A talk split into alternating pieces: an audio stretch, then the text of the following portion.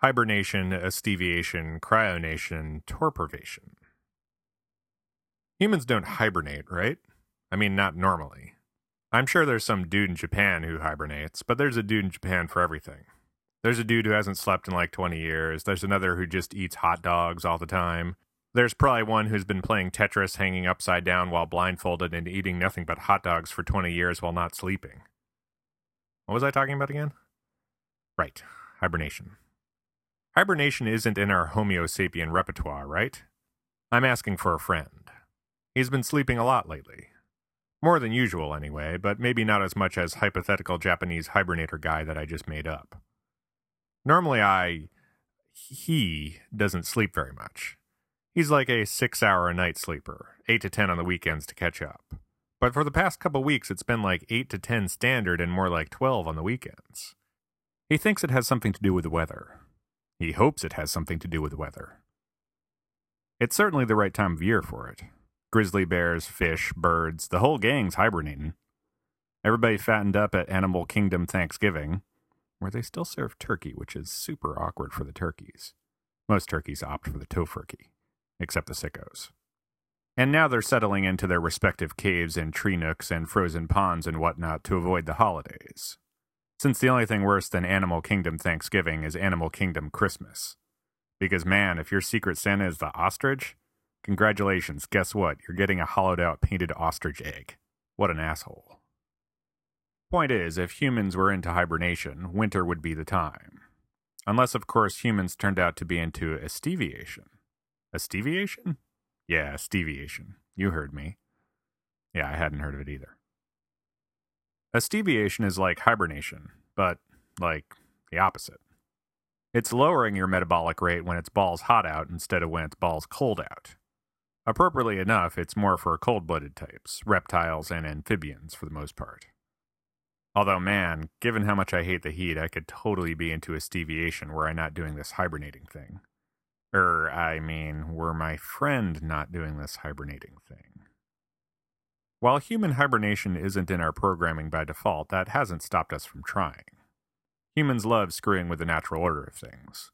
We're always busy trying to figure out if we could. We're never stopping to think if we'd, oh, look, a velociraptor.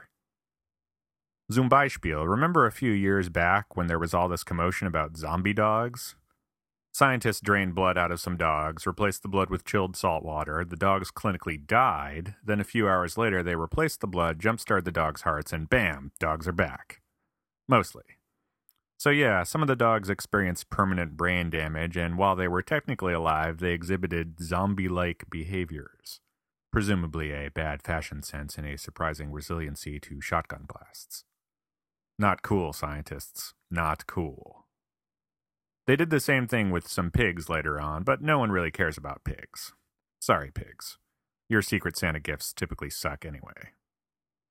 The justification for these zombie dogs was to try and get humans in on it. One word cryogenic research.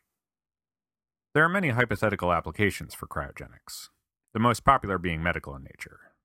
The idea is that with the ability to cryogenically freeze ourselves, we'll be better able to treat diseases and injuries as we can slow down the ailment.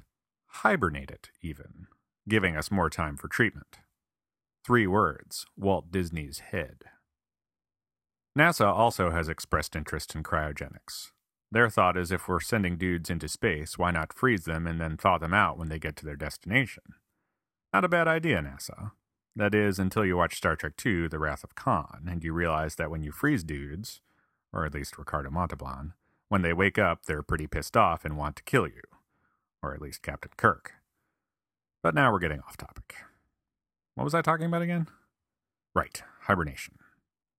Say, did you know that when wood frogs hibernate, they produce organic antifreeze that courses through their body? How badass is that? More badass, the antifreeze is made out of urea and glucose.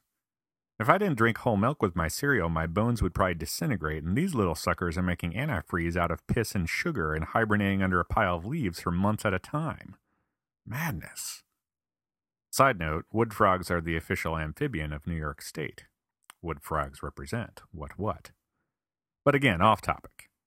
The only other thing I can think of is maybe this isn't hibernation. Maybe this is torpor. Torpor. You know, torpor. It's sort of a lighter version of hibernation, like a mix between hibernation and laziness. To put it in nerd parlance, shutting down your laptop is like cryogenics. If you shut it off totally, the battery will last a long time, using barely any energy. If you set it to hibernate, it'll write all of its RAM to the hard drive and then shut down. That, appropriately enough, is like hibernation. Torpor, though, is like just shutting the lid. The screen will shut off and the hard drive will spin down, but the OS is ready to spring back into action at any moment. I think my only hope, my my friend's only hope, is that these past couple weeks have just been a bout of torpor. Like the wood frogs of New York and the dogs who were resuscitated who did not become zombies, and Ricardo Montalban in Space Seed. This is just an energy saving measure. Whew.